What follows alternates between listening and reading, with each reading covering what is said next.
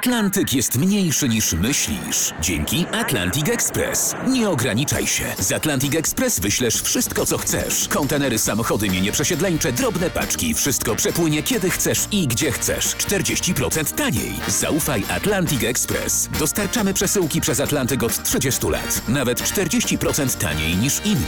Dzwoń 1 800 775 73 63. Ekspresowo przez Atlantyk. Tylko z Atlantic Express. Bogdan Zalewski, witam i zapraszam na podcast Podsumowanie dnia w RMFFM. Dziękuję, że zdecydowaliście się posłuchać syntezy wydarzeń omówionych przez naszych dziennikarzy w faktach oraz na stronie rmf24.pl. To 30 listopada, poniedziałek. Oto najważniejsze wydarzenia, najistotniejsze sprawy i najciekawsze wypowiedzi z ostatniej doby. Najniższy dobowy przyrost zarażeń koronawirusem, ale znów przy mniejszej liczbie testów. Maski włóż i nie zdejmuj. W zakładzie pracy, firmie czy biurze weszły nowe obostrzenia, wyjątków niewiele. Ministerstwo Cyfryzacji broni zgodności z prawem aplikacji kwarantanna domowa. Wymaga ona, aby urządzenia mobilne umożliwiały jej dostęp do internetu, aparatu, zdjęć, lokalizacji, a nawet do mikrofonu danej osoby. W Olsztynie powstała pierwsza aplikacja na świecie, która pozwala zdalnie otwierać szlabany, bramy i drzwi do klatek schodowych. Usłyszycie ponadto komentarz byłego prezydenta Aleksandra Kwaśniewskiego do sporu naszego rządu z Brukselą, co myśli o rzekomej groźbie rozwodu z Unią. W części naukowej usłyszycie o rozwodach niepolitycznych, rozpadach małżeństw. Tematem podcastu będzie również stopa bardzo wysokiego polityka, wysokiego rangu. 5733 nowe przypadki koronawirusa i 121 ofiar potwierdziło ostatniej doby w Polsce Ministerstwo Zdrowia. W podcaście Michał Dobrowicz o najniższym dobowym przyroście liczby infekcji w naszym kraju od ponad miesiąca. A dokładnie od 14 października, czyli od 47 dni. Dodajmy jednak, że ostatniej doby w Polsce wykonano tylko nieco ponad 25 tysięcy testów na koronawirusa, czyli o połowę mniej niż jeszcze w ostatni piątek. Tym razem również po raz pierwszy od ponad miesiąca w ani jednym województwie w naszym kraju liczba nowych zakażeń nie przekroczyła tysiąca. Najwięcej przypadków 659 potwierdzono na Mazowszu, a ponad 500 w Wielkopolsce i na Pomorzu Zachodnim. Dokładną mapę zakażeń znajdziecie na rmf24.pl. Obowiązująca od niedzieli ustawa covidowa wymaga kolejnej nowelizacji. Jak wykazali prawnicy z Uniwersytetu Jagiellońskiego, Sejm popełnił w niej błąd, który może oznaczać uchylenie kar za naruszanie ograniczeń związanych z epidemią. Błąd polega na umieszczeniu dwóch przepisów o różnej treści w tej samej ustawie, a na dodatek w tym samym miejscu. Z informacjami na ten temat Tomasz Skory. Chodzi o zmianę w ustawie o zwalczaniu chorób zakaźnych. Jej artykuł 48a opisuje kary za niestosowanie się do zakazów związanych z epidemią, a w nowelizacji wprowadzono do tej samej ustawy jeszcze jeden artykuł 48a dotyczący czegoś zupełnie innego. W efekcie mamy tam więc dwa różne artykuły 48a, każdy na inny temat. Mamy do czynienia z oczywistą omyłką, brakiem kompetencji, niezauważeniem sytuacji przez Rządowe Centrum Legislacji, niewychwyceniem tego błędu. Mówi odkrywca wpadki dr Wojciech Górowski z Instytutu Prawa Karnego UJ. Jego zdaniem obecny stan można zrozumieć jako uchylenie starego przepisu przez nowy albo obowiązywanie obu naraz. Nie może tak zostać, powinno dojść do kolejnej nowelizacji. Ocenia prawnik i dodaje. Ciężko racjonalizować nieracjonalne decyzje ustawodawcy. Ale naprawiać trzeba. Od soboty obowiązuje rozporządzenie rządu, które wprowadza obowiązek zasłaniania ust i nosa w zakładzie pracy, jeśli w pomieszczeniu jest więcej niż jedna osoba. W biurze, hali produkcyjnej, warsztacie czy na spotkaniu służbowym maseczka jest teraz obowiązkowa. Koniec ze zdejmowaniem maski i powoływaniem się na wykonywanie obowiązków służbowych. Ta furtka znika, a powoływali się na nią na przykład politycy przed kamerami czy w Sejmie. Mamy obowiązek zakrywania twarzy praktycznie w każdych okolicznościach w zakładzie pracy, jeśli w pomieszczeniu nie jesteśmy sami. Nawet jeżeli pracujemy w biurze, a nasz współpracownik siedzi daleko od nas. Wyjątków jest bardzo niewiele i są bardzo konkretne. Całą listę znajdziecie na rmf24.pl. Nie będzie wydłużenia ferii, będą za to kontrole w hotelach zapowiadają ministrowie. Rząd ma złe wiadomości dla przedsiębiorców z branży turystycznej. Krzysztof Brenda w podcaście. Zacznijmy od kontroli. Co ma być sprawdzane? No przede wszystkim chodzi o zakaz przyjmowania turystów w hotelach, no bo pomijając drobne wyjątki, z hoteli mogą korzystać jedynie pacjenci oraz osoby w podróży służbowej. No, w wielu hotelach sporo jest e, teraz ludzi, którzy w podróż służbową zabrali i dzieci, i narty. No to budzi podejrzenia, że to może być po prostu łamaniem prawa. Dlatego Tak, będą kontrole. Będą kontrole e, od dzisiaj i tak jak powiedziałem, Mimo to z wielkim mm, żalem. Tak zapowiada wicepremier Jarosław Gowin i przypomina, że każdy przedsiębiorca złapany na łamaniu prawa straci dostęp do państwowej pomocy, na przykład umorzenia składek na ZUS. I to nie koniec złych wiadomości dla przedsiębiorców. Jarosław Gowin mówi, że nie ma szans na wydłużenie ferii. One odbędą się w dniach 4-17 stycznia. Rząd będzie namawiał nas jednak wtedy do pozostania w domach. Wyszczepiać musimy więcej niż 6 osób na godzinę w jednym punkcie szczepień. To jedno z założeń rządowego planu, jak zaszczepić Polaków, gdy dotrą do nas szczepionki przeciwko koronawirusowi. Szczepienia mają odbywać się nie tylko w gabinetach lekarzy rodzinnych, ale na przykład w strażackich remizach i mobilnych punktach drive-thru. Rządowi eksperci szacują, że w pierwszej fazie szczepień chętnych będzie 12 milionów osób. W podsumowaniu dnia Mariusz Piekarski. Co jest największym problemem w tym planie? To kto nas zaszczepi? Pielęgniarki, ratownicy medyczni, czy może także farmaceuci, a także jak w krótkim czasie zakwalifikować kilkanaście milionów osób do tych szczepień, bo poza samym ukuciem, podaniem szczepionki, konieczna będzie lekarska ocena naszego stanu zdrowia. Dlatego rozważane jest wprowadzenie elektronicznych zgłoszeń z opisem naszych chorób, by potem do minimum skrócić wizytę u lekarza przed podaniem szczepionki. A to, gdzie i kiedy zostaniemy zaszczepieni, mamy dostawać SMS-em. Nie ma mowy o ustalaniu czy negocjowaniu tego terminu. Jak ustaliłem, nie będzie też wyboru, którą szczepionką zostanie zostaniemy zaszczepieni. Dla wszystkich wystarczy, zapewnia minister zdrowia. Liczba szczepień zakontraktowanych zapewnia możliwość zaszczepienia każdemu obywatelowi. Chętnych może być 12, a nawet 15 milionów osób, szacuje rząd, co przy konieczności podania dwóch dawek oznacza nawet 30 milionów szczepień w kilka miesięcy. Dlatego na pewno będą odbywały się poza przychodniami, na przykład w remizach strażackich czy mobilnych punktach drive-thru. Warszawa, Mariusz Piekarski. Model przetwarzania danych w aplikacji mobilnej kwarantanna domowa jest zgodny z wymaganiami RODO, zapewnia resort cyfryzacji w informacji dla Rzecznika Praw Obywatelskich. Resort wskazał, że zgoda na dostęp do robienia i nagrywania filmów jest niezbędna do wykonywania zdjęć potwierdzających przebywanie na kwarantannie. Lokalizacja jest zaś konieczna do poprawnego odczytu danych lokalizacyjnych pobytu osoby objętej kwarantanną. Aplikacja korzysta z dostępu do lokalizacji na podstawie GPS, sieci komórkowej i Wi-Fi, ale nie rejestruje tych danych. W informacji na stronie Biura Rzecznika Praw Obywatelskich zwrócono uwagę, że obywatele mają wątpliwości wobec zakresu informacji, do jakich ma dostęp aplikacja kwarantanna domowa. Wymaga ona, aby urządzenie mobilne umożliwiało jej dostęp do internetu, aparatu, zdjęć, lokalizacji, a nawet do mikrofonu. To innowacja na skalę światową. W Olsztynie powstała pierwsza na świecie aplikacja, która w połączeniu z technologią internetu rzeczy pozwala ratownikom medycznym zdalnie otwierać szlabany, bramy, a także drzwi do klatek schodowych. Do każdej z tych bram domofonu możemy podłączyć specjalne małe urządzenie. Ono jest spięte na stałe z publicznym internetem, z blockchainem dokładnie. Interfejs to jest de facto jeden ekran. Jest 3 czwarte ekranu to jest mapa, jest też lista wszystkich bram w mieście, czyli aplikacja ma klucze do całego miasta. A ratownik podjeżdżając pod szlaban, który ma zostać otworzony, ta lista pod spodem z przyciskami otwórz, ona się sama sortuje względem najbliższego szlabanu. Czas dojazdu to jest dodatkowe obciążenie, obciążenie psychiczne dla ratowników. W tej chwili e, wszystkie zespoły w Olsztynie, e, posiadając e, swoje służbowe telefony, smartfony, są w stanie otwierać sobie szlabany zdalnie. To jest duży komfort, y, który już na co dzień jest w naszej pracy. Z twórcą aplikacji Szymonem Fiedorowiczem i ratownikiem medycznym Krzysztofem Jurołajciem rozmawiał nasz reporter Piotr Błakowski. Za chwilę w podsumowaniu wydarzeń poniedziałku 30 listopada będziemy kontynuować koronawirusowy raport, a teraz zmieniamy tematykę i przenosimy się do Brukseli. Parlamencie Europejskim odbyła się debata na temat praworządności w Polsce i na Węgrzech oraz dyskryminacji osób LGBT. Była okazją do ostrej wymiany zdań w sprawie wetowania przez Budapeszt i Warszawę unijnego budżetu i funduszy odbudowy po pandemii.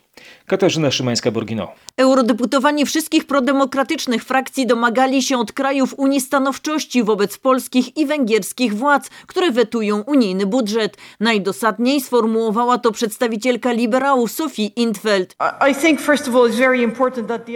Jest bardzo ważne, by pozostałe kraje trzymały się i nie poddawały szantażowi ze strony dwóch skorumpowanych autokratów, bo jeżeli nie, to stworzymy fatalny precedens. Na to zareagowała Beata Kępa z PiSu, mówiąc, że jest to pomówienie i że powinny zostać z tego wyciągnięte konsekwencje. Eurodeputowani krytykowali także nieobecność zaproszonych na debatę polskich i węgierskich władz oraz niemieckiej prezydencji. Nie ma sensu teraz rozpoczynać państwowej procedury zaskarżenia Polski do Trybunału Sprawiedliwości Unii Europejskiej w związku z łamaniem zasad praworządności, powiedział w rozmowie z naszą dziennikarką rzecznik holenderskiego przedstawicielstwa przy Unii. We wtorek holenderski parlament ma głosować nad rezolucją wzywającą rząd Holandii do złożenia skargi na Polskę do Trybunału w ramach 259 artykułu Traktatu Unii w związku z łamaniem unijnego prawa. Czy to znaczy, że holenderski rząd ma inne zdanie od deputowanych?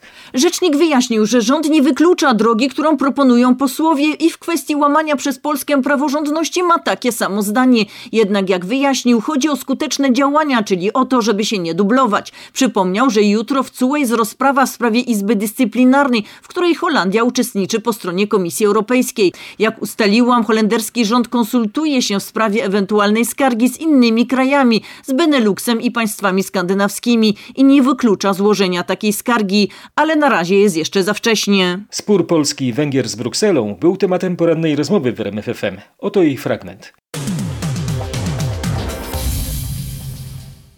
Były prezydent Aleksander Kwaśniewski był gościem Roberta Mazurka. Weto budżetowe to jest to, czym grozi Polska, czym grożą Węgry.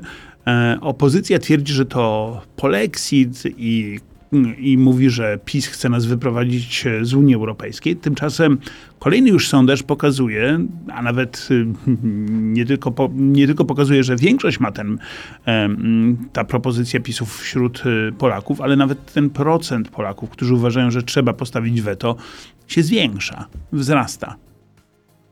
No ale ja myślę, że to jest efekt tej propagandy, którą się prowadzi, która jest... Ale ta propaganda dość... jest z obu stron, panie prezydencie. No jest z obu stron, natomiast wydaje mi się, że w przypadku weta to jest ona dość bałamutna, dlatego znaczy obrojąca weta.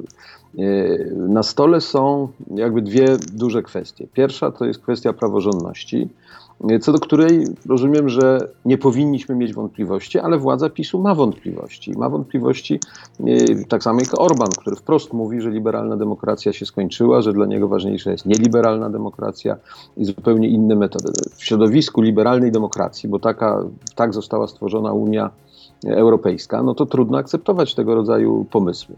Nie, przy, przy, przypominam panu, panie prezydencie, co pan doskonale wie, ale teraz właśnie bałamutnie to odwraca. Otóż nie, Unia Europejska nie została stworzona w środowisku liberalnej demokracji. Unia Europejska została stworzona w środowisku prawdziwie konserwatywnych chrześcijańskich demokratów, z których jeden z nich, no Robert tak, Schuman, chce... jest kandydatem na ołtarze Kościoła katolickiego. Zgoda, ale, ale no, wie pan, tworzyli to chadecy, tworzyli to wtedy y, również wspierali socjaldemokraci, ale generalnie ja nie mówię o nurcie liberalnym rozumieniu politycznym, ale mówię o zasadach demokracji. Nie, panie prezydencie, to się akurat zmieniło rzeczywiście. Teraz tak jest, ma pan rację. Teraz w Unii Europejskiej dominują na stronie nastroje liberalne, no ale tak gwoli ścisłości, jeśli mówiliśmy wcześniej o historii, to pozwolę sobie to jakoś e, tak. przypomnieć. Unię Europejską tworzyli konserwatywni chadecy. Unia się zmieniła, ale właśnie polski rząd, rząd węgierski twierdzą, że to oni wracają do e istoty Unii. Mało tego, oni twierdzą, że to jest e, sposób na ograniczenie władzy niewybieralnych e, urzędników brukselskich nad państwami e, członkowskimi. No ale wie pan, gdyby to było tak y, dyskutowane, to y, zgadzając się z częścią, a z częścią się nie zgadzając, mógłbym taką debatę podjąć. Natomiast mam absolutne przekonanie, że oba te pomysły y, tej nieliberalnej demokracji, czy jak pan to nazwał, przywracania podstaw europejskiej demokracji, to nie ja, w Polsce. To PiS. No dobrze, Nie, nie, to jest po prostu tylko wytłumaczenie działań, które sprzyjają konsolidacji i utrzymaniu władzy przez oba obozy polityczne, obóz Orbana i obóz prawicy w Polsce. Całą rozmowę z łatwością znajdziecie na rmf24.pl. Polecam fragment o książkach. Prawo i Sprawiedliwość odzyskuje niemal 3 punkty procentowe poparcia. 33,6% Polaków zagłosowałoby na partię rządzącą, gdyby wybory odbyły się w ubiegłą niedzielę. Tak wynika z najnowszego sondażu United Service dla RMFFM i Dziennika Gazety Prawnej. Patryk Michalski pokaże, jak rozkłada się poparcie dla innych partii. 23% respondentów chciałoby zagłosować na Koalicję Obywatelską, niespełna 12% na Polskę 2050 Szymona Hołowni, a co dziesiąty pytany na Lewicę. PSL Koalicja Polska mogłaby liczyć na nieco ponad 6% poparcia, a Konfederacja na niespełna 5%. W porównaniu z sondażem sprzed miesiąca 2 punkty procentowe traci Koalicja Obywatelska, 3 partia Szymona Hołowni. Nieznaczny spadek odnotowała również Konfederacja. Niemal 4 punkty zyskała za to Lewica, a ludowcy mają wynik ponad dwa razy lepszy niż w ostatnim sondażu. Straty odrabia też PiS. Chęć udziału w głosowaniu deklaruje niespełna 54,5% respondentów. Pozostańmy przez chwilę w politycznej sferze. Trochę żal, że tak się stało, że projekt Koalicja Polska nie przetrwał. Nie wiem do końca, kto zawinił. Mówiła w popołudniowej rozmowie Agnieszka Ścigaj. Polityk odeszła z Koalicji Polskiej po tym, jak PSL rozstał się z Kukizem, zamierza być posłem niezrzeszonym. Jak jednak zapowiada, nadal będzie popierać postulaty Pawła Kukiza, do którego ugrupowania jeszcze kilka dni temu należała. Zmiana systemowa, przede wszystkim referendum i zmiana ordynacji wyborczej. No też będę miała teraz taką okazję na żywo pokazać, jak poseł, który e, nie przynależy do żadnego klubu parlamentarnego, może swoją pracę wykonywać. Ja wiem, że to nie będzie łatwe w obecnym systemie, ale będę się starała, żeby pokazać, że polityka może być inna, że może zajmować się głównie problemami ludzi i być e, służbą wobec ich e, wo wobec ludzi, a nie, a nie tak jak w tej chwili do tej pory w większości ugrupowań politycznych to się zajmuje e, sprawami polityków i układania różnego typu układanych politycznych. Mówiła Agnieszka Ścigaj w rozmowie z Pawłem Balinowskim. I tę rozmowę w całości możecie przeczytać i obejrzeć na rmf24.pl. Praca zdalna ma zostać wpisana do kodeksu pracy. Pandemia koronawirusa przekształciła wiele zasad, które teraz trzeba dostosować do rzeczywistości. Marek Wiosło o możliwych zmianach w kodeksie pracy. Jak mówią przedstawiciele Państwowej Inspekcji Pracy, pandemia może spowodować, że nowe rozwiązania na stałe wejdą do kodeksu pracy, jak chociażby praca zdalna i jej rozliczanie. Chodzi o wykonywanie pracy poza firmą czy urzędem w dowolnym, bezpiecznym miejscu. To pojęcie nie pojawiło się w prawie pracy, czy to w kodeksie pracy. Pojawiło się wyłącznie w, w ustawach y, antykryzysowych, w tarczach. Mówiła Renata Ślęzak z Okręgowego Inspektoratu Pracy w Krakowie. Toczą się także dyskusje dotyczące rozliczania np. opłat za internet, które ponosi pracownik wykonujący pracę z domu. Uniwersytet Medyczny w Lublinie częściowo wznowił zajęcia stacjonarne. Studenci najstarszych roczników wrócili do zajęć. Pozostali powrócą według harmonogramu w ciągu dwóch tygodni. Co na to, żacy? Czegoś się nauczymy w końcu, tak praktycznie. Ja się cieszę. Ja też się cieszę. Na przykład teraz poćwiczyłyśmy w kłucia, zakładanie węflonów, pobieranie krwi, a przez internet się tego nie nauczymy, tak? Wiadomo, jak mamy studia praktyczne, no to nie da się wszystkiego nauczyć przed komputerem. Dzisiaj mamy zajęcia z neurologii. E, mieliśmy konkretne zajęcia e, z pobierania płynu mózgowo-rdzeniowego, a tak to mieliśmy, omawialiśmy przypad pacjentów. Trochę praktyki było. Również tak, jak najbardziej. Co dzisiaj robiłeś? Też płyn mózgowo-rdzeniowy pobierałeś? Tak, tak, pobierałem, wkuwałem się, co prawda tylko do, do manekina, natomiast y, no, właśnie takie procedury żeśmy dzisiaj ćwiczyli. Jednak zdalne nauczanie nie bardzo? No tak powiedziałabym, że średnio. Nie, nie, nie równa się to zbytnio z tym, co mamy na uczelni. Nie da się wkuć w kłucia, prawda? Ze studentami Uniwersytetu Medycznego rozmawiał Krzysztof Kot. Dyrektorzy szkół czekają na konkrety w sprawie zapowiedzianych zmian w egzaminach. Wciąż nie wiadomo, jaki materiał będzie ostatecznie na maturze czy egzaminie ósmoklasisty. Jak mówi Marek Pleśniar, dyrektor Ogólnopolskiego Stowarzyszenia Kadry Kierowniczej Oświaty, konsultacje w tej sprawie są fikcją. Oczekiwaliśmy, że tak naprawdę egzamin ósmoklasisty się odwoła, bo to byłoby uczciwsze. Trudno przecież teraz powiedzieć uczniom, niepotrzebnie się czegoś tam uczyliście, nie będziemy z tego egzaminować. Więc ten egzamin służy sprawdzeniu wiedzy, czy też służy zdaniu go. Tego z działaniem resortu edukacji za bardzo wywnioskować nie można. Oczekiwaliśmy czegoś innego. E, No i znowu, e, konsultacje no, są właściwie e, fikcją, bo no, nie wiemy, co konsultować. E, Oczekuje się od nas pomysłów na coś, na co nie ma właściwie jeszcze projektu. Czekamy. Oby nie na Godota, cytując tytuł słynnej sztuki Samuela Becketa. Ten temat czekał w podcaście, dłużej już nie może.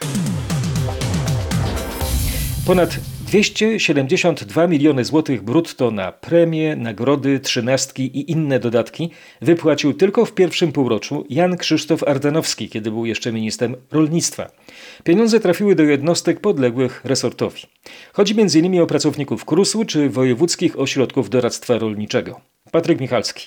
Ówczesny minister już w pierwszym półroczu przekazał około 8 milionów złotych więcej na nagrody, premie i dodatki niż w całym 2019 roku. O ewentualne oszczędności związane z pandemią jeszcze latem w interpelacji pytali posłowie PO. Resort pod koniec września zapewnił, że o oszczędności dba, a wypłaty dodatków wynikają z kodeksu pracy. Z dokumentów wynika, że tylko trzynastki w jednostkach podległych Ministerstwu Rolnictwa łącznie dały ponad 25 milionów złotych. Przypomnę, rząd dopiero w ubiegłym tygodniu zamroził w administracji publicznej środki na nagrody i premie, tłumacząc to koniecznością oszczędzania pieniędzy na walkę z COVID-em, w tym zakup szczepionek. Kto ile dostał? Jesteście ciekawi? Wszystko mamy na ekranie na rmf24.pl. Decyzja o pozwoleniu na budowę zamku w Stobnicy w Wielkopolsce została wydana z naruszeniem prawa, oświadczył wojewoda Wielkopolski. To wniosek po trwającej kilka miesięcy kontroli administracyjnej. Ta opinia nie pozwala jednak unieważnić decyzji starostwa powiatowego, które zgodziło się na tę budowę. Jakie więc znaczenie mają ustalenia urzędników wojewody? Mateusz Chłysta. Zostaną przekazane prokuraturze, która prowadzi swoje postępowanie w tej sprawie. W ocenie urzędników najpoważniejszym naruszeniem była zgoda starostwa na budowę, mimo że inwestor nie przedłożył decyzji środowiskowej dla części inwestycji. i nie potwierdził prawa inwestora do dysponowania kanałem Kończak na cele budowlane. Kanał Kończak jest własnością Skarbu Państwa. Mówił wojewoda wielkopolski Łukasz Mikołajczak. Urzędnicy tłumaczą, że nie mogli unieważnić decyzji ze względu na dotychczasowe orzecznictwo sądów w podobnych sprawach i nowelizację w prawie budowlanym. Stronom od postanowień po kontroli wojewody przysługuje odwołanie. Wciąż nie wiadomo więc, czy budowa w Stobnicy zostanie dokończona, czy powstała dotychczas konstrukcja zostanie rozebrana. Kończą się miejsca w budynkach, gdzie osoby bezdomne odbywają kwarantannę przed znalezieniem się w schronisku. W Szczecinie tylko jeden taki punkt przyjmuje jeszcze osoby bez dachu nad głową. W podcaście Aneta Łuczkowska. Ile łóżek w tej poczekalni zostało? Jedynie 5. Na potrzeby bezdomnych, którzy zimę chcą spędzić w schronisku, przeznaczono 26 łóżek. W poczekalni przy ulicy Racibora wolnych miejsc już nie ma. Zwolnią się w przyszłym tygodniu, gdy zakończy się kwarantanna skierowanych tam osób. Trwa ona 10 dni. Wolne miejsca zostały jedynie przy Kolskiej. W najbliższych dniach temperatura ma spaść poniżej zera, ale urzędnicy zapewniają, że w razie konieczności schronienia dla bezdomnych się znajdą. Wieczorami i w nocy otwierane są w Szczecinie ogrzewalnie. Tam ani kwarantanna, ani ujemny wynik testu na COVID nie są wymagane. 190 litrów krwi i 56 litrów osocza oddali górnicy podczas dwudniowej barburkowej akcji zorganizowanej przez Regionalne Centrum Krwiodawstwa i Krwiolecznictwa w Raciborzu oraz Jastrzębską Spółkę Węglową. Ile osób wzięło w niej udział? Anna Kropaczek. Zgłosiło się 600 dawców. Najważniejszym celem akcji było zebranie jak największej ilości osocza od osób, które pokonały koronawirusa. Będą nim leczeni pacjenci z ciężkim przebiegiem infekcji. Barburka, czyli święto górników już za kilka dni, w piątek. W tym roku z powodu pandemii nie ma tradycyjnych biesiad, uroczystości i karczm piwnych. Z okazji barburki górnicy postanowili wziąć udział właśnie w akcji oddawania krwi i osocza. Pięcioetapowy plan szczepień na COVID-19 przedstawiono we Francji. Osoby w wieku poniżej 18 lat nie będą szczepione, jeśli nie cierpią na poważne choroby chroniczne.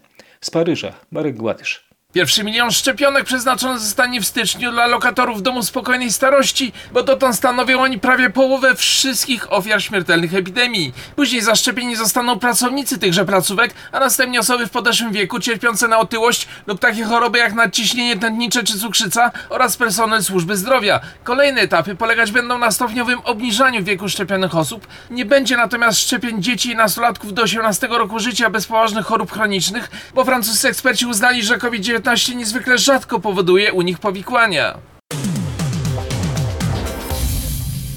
To uraz, który ograniczy aktywność Joe Bidena nawet przez 8 tygodni. Tak specjaliści ortopedii w rozmowie z reporterem RMFFM Michałem Dobrowiczem komentują kontuzję, prawdopodobnie złamanie stopy amerykańskiego polityka, który ma przyjąć prezydenckie stery w USA. Do nieszczęśliwego zdarzenia doszło podczas zabawy z psem, owczarkiem niemieckim. Jak będzie wyglądać teraz leczenie Joe Bidena? Stopę prezydenta elekta Stanów Zjednoczonych trzeba będzie teraz ustabilizować, podkreśla ortopeda profesor Robert Gasik. Do tego potrzebny będzie gips albo specjalny but. Na to wskazują informacje o wykonanym już badaniu rentgenowskim i tomografii komputerowej. W tomografii znaleziono, tak jak to jest opisywane e, w jednym z doniesień pęknięciach, no to jednak musimy rozpoznać to jako złamanie. Efekt może być taki, że Joe Bidena co najmniej do końca roku będziemy widywać rzadziej. Uraz będzie dodatkowym wskazaniem do pracy zdalnej. Więcej o tej kontuzji, na którą narażony jest każdy z nas, choćby w czasie zabawy z psem, przeczytacie na portalu twojezdrowie rmf24.pl. A co słychać u urzędującego jeszcze przywódcy USA? America is beautiful to hasło tegorocznych dekoracji w Białym Domu. Zaprezentowano świąteczne ozdoby. Dekoracja nawiązuje do historii piękna Stanów Zjednoczonych, tradycji oraz kultury. Film opublikowany przez Biały Dom pokazuje mnóstwo udekorowanych choinek we wszystkich pokojach Białego Domu. Jest także miniatura Białego Domu e, wykonana z piernika. Korytarzami rezydencji amerykańskiego przywódcy przechadza się Melania Trump, która, jak zapewnia Biały Dom, jest autorką świątecznych dekoracji. Przez ostatnie cztery lata miałam okazję odwiedzić piękne miejsca w USA. Spotykałam wspaniałych patriotów, powiedziała mm, pierwsza dama USA i dodała, że było to inspiracją w czasie przygotowań tegorocznych dekoracji. Choć nikt tego nie mówi wprost, to taka pożegnalna dekoracja w styczniu. Zaprzysiężony zostanie Joe Biden, a w przyszłym roku dekoracjami zajmie się jego żona Jill. Z Waszyngtonu Paweł Żuchowski. Jest nowy odcinek podcastu Pawła Żuchowskiego Ameryka z bliska. To niedaleko od tego podcastu, też na RMFON. Wejdźcie i zobaczcie Waszyngton za otwartymi drzwiami. Biblioteka Uniwersytetu w Cambridge apeluje o pomoc. Chodzi o notatniki Karola Darwina, które zniknęły z jej kolekcji. Bogdan Fermorgan. Cenne notatniki zawierają m.in. szkic słynnego drzewa życia, za pomocą którego Darwin ilustrował ewolucyjny związek między różnymi gatunkami. Warte są około 2 milionów funtów. Ostatni raz widziano je na półkach biblioteki 20 lat temu. Przypuszczano, że mogły zostać położone w niewłaściwym miejscu, ale po dokładnym dochodzeniu kuratorzy doszli do wniosku, że zostały skradzione. Półki Biblioteki Uniwersyteckiej w Cambridge mają łączną długość ponad 200 km kilometrów. Dzieła Karola Darwina zawarte są w 189 specjalnych katalogach z zapiskami, listami i rysunkami twórcy teorii ewolucji. Jeśli chodzi o kradzieże, gatunkowej ewolucji nie ma. Złodziej pozostał złodziejem. Śmierć warta zachodu. To nowa książka poświęcona ludziom, którzy pełnią najbardziej ryzykowną służbę publiczną antyterrorystom, policjantom czy strażakom. Jej autorzy pytają, co nam po bohaterach. Gdyby ich nie było, to byłaby anarchia po prostu. Gdyby ich nie było, to wszyscy byśmy stracili poczucie bezpieczeństwa. Takiego, że jak nam się pali dom, to dzwonimy i przyjeżdża straż pożarna gasić. Co by było, gdyby nas ktoś napadł, dzwonimy i nie ma znikąd pomocy. No. Albo jesteśmy w górach, utknęliśmy. O właśnie, to jest najlepszy przykład. Jesteśmy w górach, utknęliśmy ciemno, zimno, zaczyna padać e, śnieg. No to oni są, oni się pojawiają, ci bohaterowie, o których na co dzień przecież nie myślimy, też ryzykują życiem. To nam po bohaterach, że oni są i są takimi cichymi pilnowaczami naszego bezpieczeństwa. Cała rozmowa Katarzyny Sobiechowskiej-Szuchty ze współautorką książki Magdaleną Rigamonti jest w podcaście Pozwól na słowo na RMFON. Zachęcam. A teraz po kulturalnej wymianie zdań teatralna antykultura. Do krakowskiego sądu trafił akt oskarżenia przeciwko byłemu dyrektorowi Teatru Bagatela Henrykowi Jackowi Szenowi. Jest oskarżony o mobbing i nadużycia seksualne. Skandal dotyczy dziewięciu pokrzywdzonych. Do zdarzeń miało dochodzić między 2009 a 2019 rokiem. Henryk Jacek Szen nie przyznał się do winy i odmówił składania wyjaśnień. W przypadku uznania winy grozi mu do trzech lat więzienia. O Eurobasket musimy jeszcze powalczyć. Polscy koszykarze przegrali w Walencji z Izraelem 72 do 78. Mecz zrelacjonuje Paweł Pawłowski z redakcji sportowej. Czego zabrakło? No, chyba wspięcia się na absolutne wyżyny umiejętności, co było niezbędne w spotkaniu z rywalem tej klasy. Izrael udowodnił, że jest po prostu lepszym zespołem. Choć trzeba dodać, że Polacy nie grali źle. Agresywne obrony, niezłe kontry, trafione rzuty za trzy, to wszystko było. Izrael natomiast, może poza pierwszą kwartą, panował nad sytuacją. Nadzieja dla Polaków pojawiła się w ostatnich sekundach meczu, kiedy biało-czerwoni mieli tylko dwa punkty straty. Pod koszem faulowany był Ponitka, który wykorzystał tylko jeden rzut wolny. Przeciwnicy rzucili za trzy i pozbawili biało-czerwonych szans na zwycięstwo. Niespełna 37-letnia francuska Stéphanie Frappard została pierwszą kobietą desygnowaną do poprowadzenia meczu męskiej Ligi Mistrzów, poinformowała UEFA. W środę będzie sędziować spotkanie Juventusu Turyn, którego bramkarzem jest Wojciech Szczęsny, z Dynamem Kijów Tomasza Kędziory. Kibicuję obu naszym panom, ale pani z Francji również. Rozwód poważnie szkodzi zdrowiu psychicznemu i fizycznemu, potwierdzają naukowcy z Uniwersytetu w Kopenhadze. Niby nie ma tu zaskoczenia, ale okazuje się, że wcześniejsze badania nie pokazywały tego efektu w pełni. Dlaczego? Wyjaśni Grzegorz Jasiński. Dotychczas najczęściej badania prowadzono po rozwodach, które były finałem wcześniejszej długotrwałej procedury i separacji. To powodowało, że część związanych z rozstaniem ran zdążyła się już do tego czasu zagoić i wyniki badań wskazywały na mniejsze konsekwencje niż się spodziewano. Naukowcy z Kopenhagi byli w stanie zbadać teraz osoby rozwiedzione tuż po tym, jak otrzymały w Danii tzw. Tak natychmiastowy rozwód. W tym wypadku procedura finalizuje się w ciągu pięciu dni od złożenia wniosku. Analiza kwestionariuszy wypełnionych przez blisko 1900 takich osób pokazała, że ich stan zdrowia psychicznego i fizycznego znacznie się po rozwodzie pogorszył.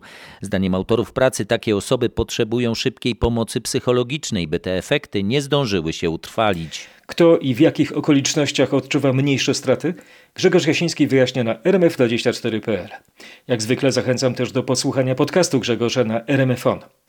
Szukałem jakiegoś literackiego cytatu a propos i znalazłem. Nie wiem, czy Wam się spodoba. E, wszystko jest gotowe do rozwodu, wszystko oprócz mojego serca. Mam nadzieję, że się nie rozstaniemy po tym podsumowaniu dnia, że będziemy sobie wierni. W każdym razie ja na pewno będę tu we wtorek. Kłaniam się nisko. Bogdan Zalewski.